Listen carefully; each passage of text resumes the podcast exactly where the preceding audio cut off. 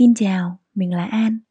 Cảm ơn bạn đã ghé qua podcast này, nơi mình tản mạn về cuộc sống qua góc nhìn của sự tích cực.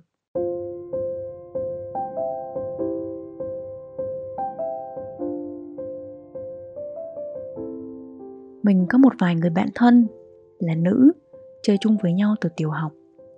Vì quen biết nhau từ nhỏ, chúng mình cũng gần như biết hết những bí mật của nhau và chứng kiến sự hợp tan của những mối quan hệ yêu đương từ thuở học sinh sinh viên đi làm rồi sau này là kết hôn và sinh con trước khi đến với hôn nhân thì bản thân chúng mình cũng đã trải qua một vài cuộc tình hợp tan và trong những người bạn đó mình là người cuối cùng kết hôn khi đã qua 30 tuổi.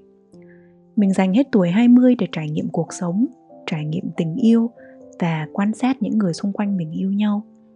Thế nên nếu nói về hôn nhân thì mình không dám lạm bàn nhưng nếu chỉ xét riêng khía cạnh tình yêu, thì mình cũng có một chút ít kinh nghiệm. Trong những cuộc trò chuyện về tình yêu, nhất là những năm 20 tuổi, nổi bật nhất vẫn là những lần bạn mình hậm hực tìm người xả vì những cuộc cãi vã và hiểu lầm nhau, những lo toan cho tương lai của nhau.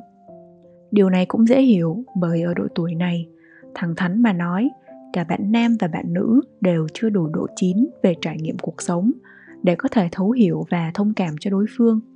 Chưa gây dựng được sự nghiệp, chưa chuẩn bị về tâm lý cũng như tài chính trước khi kết hôn. Nên đa số là 5 năm đầu hôn nhân. Rất nhiều cặp vợ chồng từng yêu nhau thắm thiết, nhưng lại không thể vượt qua được áp lực của cuộc sống. Nhưng đó chỉ là đang nói tới những cặp cưới nhau khi cả hai còn chật vật. Thế nhưng xung quanh mình cũng có nhiều người nhìn bên ngoài thì trông rất đẹp đôi điều kiện gia đình và điều kiện tài chính cá nhân của cả hai khi đến với nhau trông có vẻ khá, nhưng cũng không thể đi với nhau được lâu dài. Mình đã từng tâm sự chuyện tình yêu và hôn nhân với những người bạn mang trong mình nhiều tổn thương, và đâu đó trong câu chuyện của họ họ vẫn luôn ẩn ý là họ đã mệt mỏi với những trò cút bắt nghi ngờ hay bất đồng chính kiến trong tình yêu. Và giờ họ chỉ muốn một tình yêu đơn giản, bình thường. Vậy câu hỏi ở đây thế nào là bình thường. Theo một số bài nghiên cứu hay bài báo nói về tình yêu, bản thân từ bình thường đã mang trong nó một vài thiên kiến và tính chủ quan của từng cá nhân. Thậm chí nó có thể được diễn giải theo nhiều cách khác nhau. Tình yêu là một cảm xúc cá nhân sâu sắc và phức tạp. Nó không dễ định nghĩa hay tiêu chuẩn hóa. Những gì được coi là bình thường trong một bối cảnh hay một nền văn hóa này có thể được coi là bất thường trong bối cảnh hay một nền văn hóa khác. Những gì có thể thỏa mãn và có ý nghĩa đối với một người có thể hoàn toàn khác đối với người khác. Nếu xét khía cạnh bình thường nằm trong một mối quan hệ lãng mạn, các chuẩn mực và kỳ vọng xã hội thường đóng một vai trò trong việc định hình nhận thức của chúng ta về tình yêu. Một số người có thể có những ý tưởng cụ thể về những gì tạo nên một tình yêu bình thường dựa trên các tiêu chuẩn xã hội chẳng hạn như tình bạn đời trọn đời, kết hôn và có một gia đình. Tuy nhiên, chúng ta đôi khi phải nhận ra rằng tình yêu có nhiều hình thức khác nhau và có thể được các cá nhân thể hiện bằng những trải nghiệm khác nhau. Bản thân khái niệm về sự chuẩn mực là chủ quan và cũng không ngừng biến đổi. Khi xã hội tiến bộ hơn, nhận thức của chúng ta về những gì được coi là bình thường cũng thay đổi tình yêu là một phần không thể thiếu trong trải nghiệm của con người. Và chúng ta cũng đã chứng kiến những thay đổi về tình yêu trong suốt chiều dài lịch sử. Từ hôn nhân chính trị, thường thấy ở thời đại phong kiến, tới hôn nhân do cha mẹ sắp đặt khoảng vài chục năm về trước. Hay không ở đâu xa, ấn độ, một đất nước vẫn còn rất nặng nề chế độ phụ hệ. Những cuộc hôn nhân mà cô dâu chú rể chỉ gặp nhau vào ngày cưới vẫn còn tồn tại ở năm 2023 những cuộc hôn nhân đó. Tình yêu nếu có sẽ nảy nở trong quá trình chung sống. Vậy nhưng trong xã hội việt nam ngày nay, các bạn trẻ đã được tự do hơn trong việc lựa chọn người mình sẽ cùng đồng hành. Ý kiến của gia đình không còn là gánh nặng quá lớn như xưa. Hơn nữa, ý tưởng về sự bình thường trong tình yêu có thể bóp nghẹt cá tính và hạn chế tiềm năng phát triển. Việc cố gắng đưa tình yêu vào một định nghĩa hẹp về tính bình thường có thể hạn chế và có thể ngăn cản các cá nhân đón nhận những cảm xúc và mối quan hệ đích thực của họ.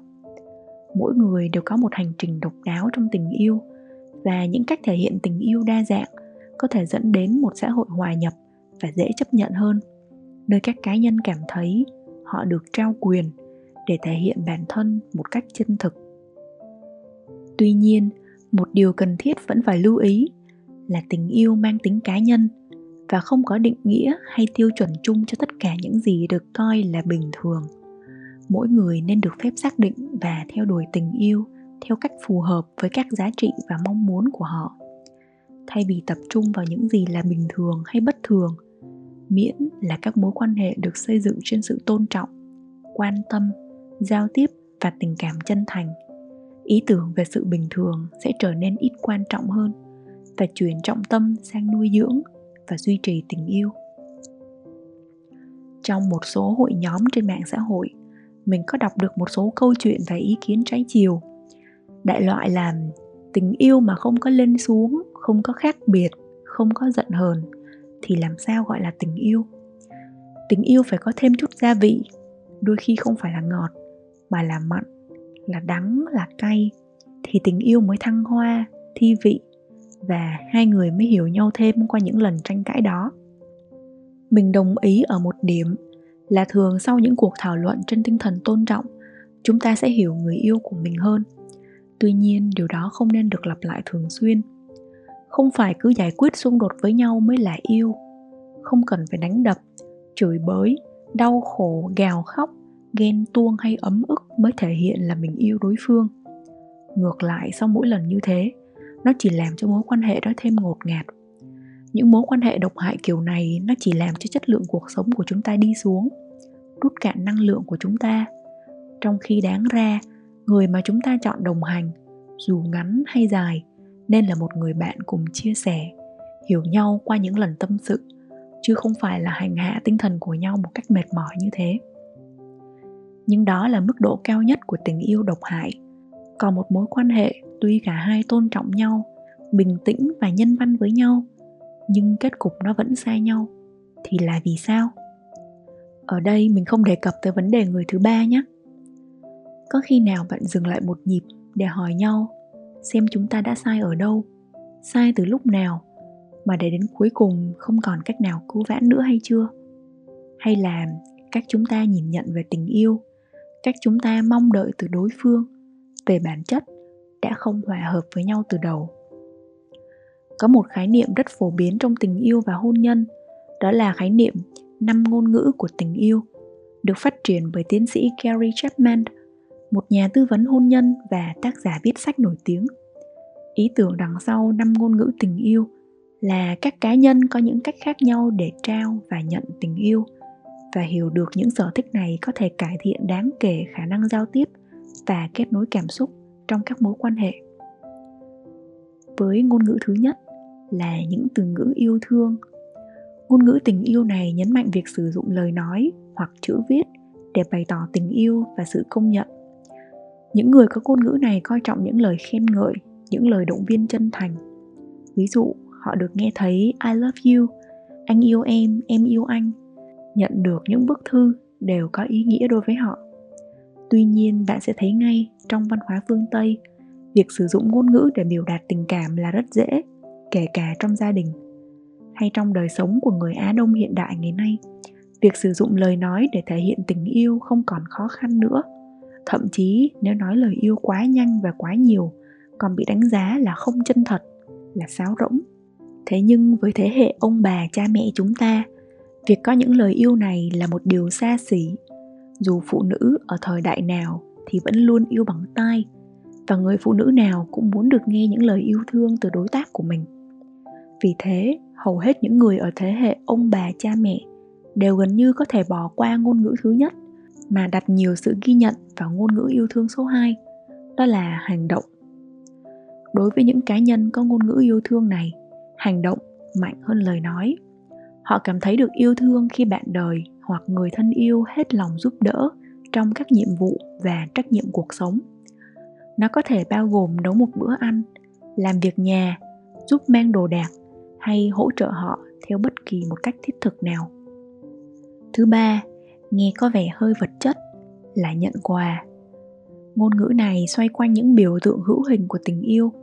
Đó không nhất thiết là về chủ nghĩa vật chất hay giá trị tiền bạc của những món quà mà là sự chu đáo và nỗ lực trong việc lựa chọn và trình bày chúng. Những người có ngôn ngữ tình yêu này đánh giá cao thời gian, sự cân nhắc và ý nghĩa đằng sau những món quà mà họ nhận được. Ngôn ngữ thứ tư là thời gian chất lượng. Với ngôn ngữ này, mình sẽ lấy ví dụ cho bạn dễ hình dung nhé. Mình có một người bạn, do lịch trình bận rộn nhưng lại yêu xa lệch múi giờ. Mỗi khi bạn muốn liên lạc với người yêu thì ngoài những tin nhắn thông thường, bạn sẽ sắp xếp khoảng thời gian trong ngày để gọi video với người yêu. Bạn luôn dành sự ưu tiên cao nhất cho người yêu khi gọi điện. Và tất nhiên là người bạn nam kia cũng biết là khung giờ đó, bạn nữ sẽ gọi. Tuy nhiên khi gọi, lúc thì bạn nam đi chạy bộ, lúc thì đang dọn dẹp nhà cửa, lúc thì đang chơi game. Cuộc gọi thì cứ diễn ra và bạn nữ rất mong sau một ngày đi làm, bạn có thể có chút thời gian tâm sự nhưng bạn nam thì vẫn để video, nhưng tập trung làm một việc khác. Bạn nam kia giải thích là bạn muốn cho bạn nữ nhìn thấy những việc hàng ngày bạn nam làm. Không cần mỗi lần gọi video là cả hai chỉ nhìn vào hai cái màn hình, rồi nói chuyện. Thay vào đó, bạn nam muốn mọi thứ diễn ra như một ngày bình thường. Bạn nữ gọi lúc nào thì bạn nam nhấc máy lúc đó. Không cần phải ưu tiên hay phải sắp xếp thời gian. Và mình nghĩ là các bạn cũng đoán được thời lượng của những cuộc gọi này sẽ không thể kéo dài, do mục đích của hai người thực hiện cuộc gọi là khác nhau. Và sau một khoảng thời gian thì cả hai chia tay. Tất nhiên, nguyên do chính cho sự chia tay mối quan hệ này không phải là câu chuyện với những cuộc gọi. Nhưng những lần như thế, cả hai thường bất đồng với nhau, cãi vã và tình yêu cứ sứt mẻ dần. Vì thế, ngôn ngữ tình yêu thứ tư này chú trọng vào sự quan tâm một cách tập trung và dành thời gian ý nghĩa cho nhau những người này coi trọng những tương tác gắn kết và không bị gián đoạn. Họ cảm thấy được yêu thương khi đối tác của họ tích cực lắng nghe, tham gia vào các cuộc trò chuyện và các hoạt động với họ. Cuối cùng, không thể thiếu là những tiếp xúc cơ thể. Ngôn ngữ này dành cho những người khao khát sự kết nối và thân mật về mặt thể xác. Không chỉ có mỗi tình dục, nó bao gồm các tiếp xúc cơ thể phi tình dục, chẳng hạn như ôm hôn nắm tay, âu yếm và những đụng chạm nhẹ nhàng. Điều quan trọng mà tiến sĩ chapman lưu ý với mọi người là chúng ta đều có ngôn ngữ tình yêu chính, nhưng cũng có thể đánh giá cao và đáp lại những ngôn ngữ tình yêu khác ở các mức độ khác nhau. Hiểu ngôn ngữ tình yêu của chính mình cũng như ngôn ngữ tình yêu của đối tác có thể giúp chúng ta thể hiện tình yêu một cách hiệu quả hơn và đảm bảo rằng nhu cầu tình cảm của đối phương được đáp ứng vậy thì chúng ta hãy thử nhìn lại bản thân xem. Ngôn ngữ tình yêu mà chúng ta mong mỏi nhất là gì? Và ngôn ngữ mà có vẻ là đối phương đang mong đợi từ mình là gì? Chúng ta đã hiểu chính mình chưa? Chúng ta đã hiểu nhau chưa? Chúng ta đã nhìn nhận đúng những giá trị mà chúng ta coi là quan trọng chưa? Và trên hết là chúng ta đã tìm được giải pháp cho nó chưa? Mình xin phép bỏ ngỏ câu hỏi này ở đây bởi mình tin là ai cũng tự có được câu trả lời cho mình. Mình muốn kết bài podcast này bằng một câu nói mà mình rất tâm đắc. Love is learned. Yêu cũng cần phải học. Cảm ơn bạn đã lắng nghe tới thời điểm này. Nếu bạn cảm thấy podcast này là thiết thực, bạn hãy giúp mình một like và đăng ký kênh để ủng hộ mình nhé. Đồng thời, nó sẽ giúp những thông điệp tích cực này được lan tỏa tới nhiều người hơn nữa. Cảm ơn bạn rất nhiều. Chúc bạn một ngày vui vẻ xin chào và hẹn gặp lại.